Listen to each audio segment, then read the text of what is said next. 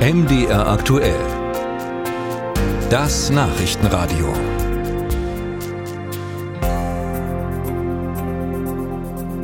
Die Welt schaut gerade auf einen vergessenen Krisenstaat in Nordostafrika, auf den Sudan.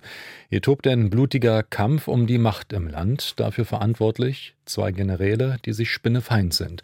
Alle Friedensappelle aus Deutschland, der EU oder den Vereinten Nationen sind bislang verpufft. Doch woher kommt dieser Hass? Und wo hat der Konflikt seine Wurzeln? Darüber haben wir mit Haga Ali gesprochen, Sicherheitsexpertin am Hamburger Giga-Institut. Die Forscher dort analysieren globale Entwicklungen wie etwa in Afrika. Frau Ali, wie hat es so weit kommen können? Der Konflikt hat sich leider schon sehr lange angebahnt. Das stand bereits seit dem Putsch 2021 im Raum, dass diese beiden Generäle auf Kollisionskurs sind. Also zum Kontext, es geht um eine Machtauseinandersetzung einen Konflikt zwischen Staatsoberhaupt Abdel Fattah al-Burhan und seiner Nummer zwei Mohammed Hamdan Dagalo. Beide kontrollieren unterschiedliche Streitkräfte, das Staatsoberhaupt die reguläre Armee und Dagalo die größte und wichtigste paramilitärische Kraft im Land, die Rapid Support Forces. Und diese sollten im Laufe der letzten Wochen ineinander integriert werden. Und das ist ganz offenbar gescheitert. Warum und ähm, was liegt für einen Konflikt dahinter? Genau, die Integration ist insofern wichtig, dass mit der Integration der Rapid Support Forces in die regulären Streitkräfte ein zukünftiges Putschrisiko ausgeschaltet werden kann. Als die Streitkräfte unter al-Burhan einen Putsch starteten in 2021, gab es nämlich noch keine vollständig geformten anderen staatlichen Institutionen, also kein funktionierendes Parlament, keine Regierungspartei, auch keine funktionierende Judikative. Und das heißt, für die Weiterregierung für die Sicherstellung von Stabilität und innenpolitischer Sicherheit ist die Exekutive und damit eine zentralisierte Streitkraft extrem wichtig gewesen.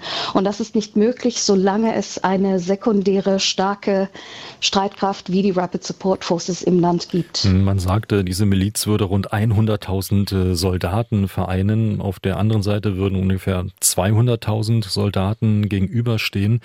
Glauben Sie, dass sich das zu einem Langzeitkonflikt ausdehnt, der sich möglicherweise möglicherweise in der Region noch ausbreitet? Das ist recht schwer zu sagen, denn beide befinden sich in einem strategischen Patt. Beide, sowohl, also sowohl Hamdan Dagalo als auch Abdel Fattah al-Burhan, ist es nicht gelungen, in der Zeit seit des Militärputsches 2021 das Land gemeinsam zu regieren und äh, Stabilität wiederherzustellen und auch dem Druck von demokratischen Kräften im Land standzuhalten. Jetzt sind beide mehr oder minder auf, ein, äh, auf sich alleine gestellt und äh, können das Land auch nicht alleine regieren. Das heißt, es muss irgendeine dritte Partei wieder zurück an die, in die politische Arena kommen, um zu vermitteln, um vor allem in diesem Machtkampf zwischen beiden einen Ausgleich vielleicht zu schaffen oder auch ähm, eine Balance herzustellen zwischen zentralisierter Staatsmacht und paramilitärischer Kraft. Wer aber käme denn als Vermittler da überhaupt in Betracht, wo wir jetzt auch wahrnehmen, dass alle Forderungen nach einer Waffenruhe, auch ähm, gerade mit Blick auf das bevorstehende Ende des Fastenmonats Ramadan, die Kämpfe in diesem ja, islamisch geprägten Land nicht mehr stoppen kann?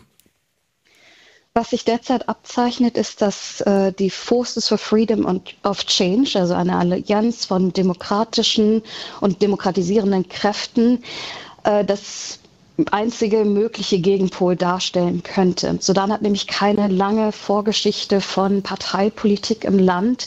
Es gab kleine Milizen, kleine Abspaltungen, die aber in der Form nicht so politisch organisiert gewesen sind wie die Forces of Freedom of Change. Und das äh, ist auch die Partei, die mit dem Putsch 2021 aus der Regierung herausgeputscht wurde durch Verfassungsreformen, auch weiterhin von der Einflussnahme auf Regierungsprozesse abgehalten wurde. Wie aber könnte sie jetzt den Konflikt beilegen? durch äh, zunächst Allianzen und Verhandlungen. Ähm, das Wichtigste ist es, ähm, aus diesem Militärpad herauszukommen. Denn nach diesem Pad muss immer noch regiert werden. Es muss immer noch Loyalität von den Menschen erzeugt werden. Und das geht nicht, indem man das auch allzu lange andauern lässt. Das heißt, Sie haben Hoffnung, dass es da irgendwo noch einen Funken Vernunft gibt, äh, der die Parteien irgendwie zusammenführt.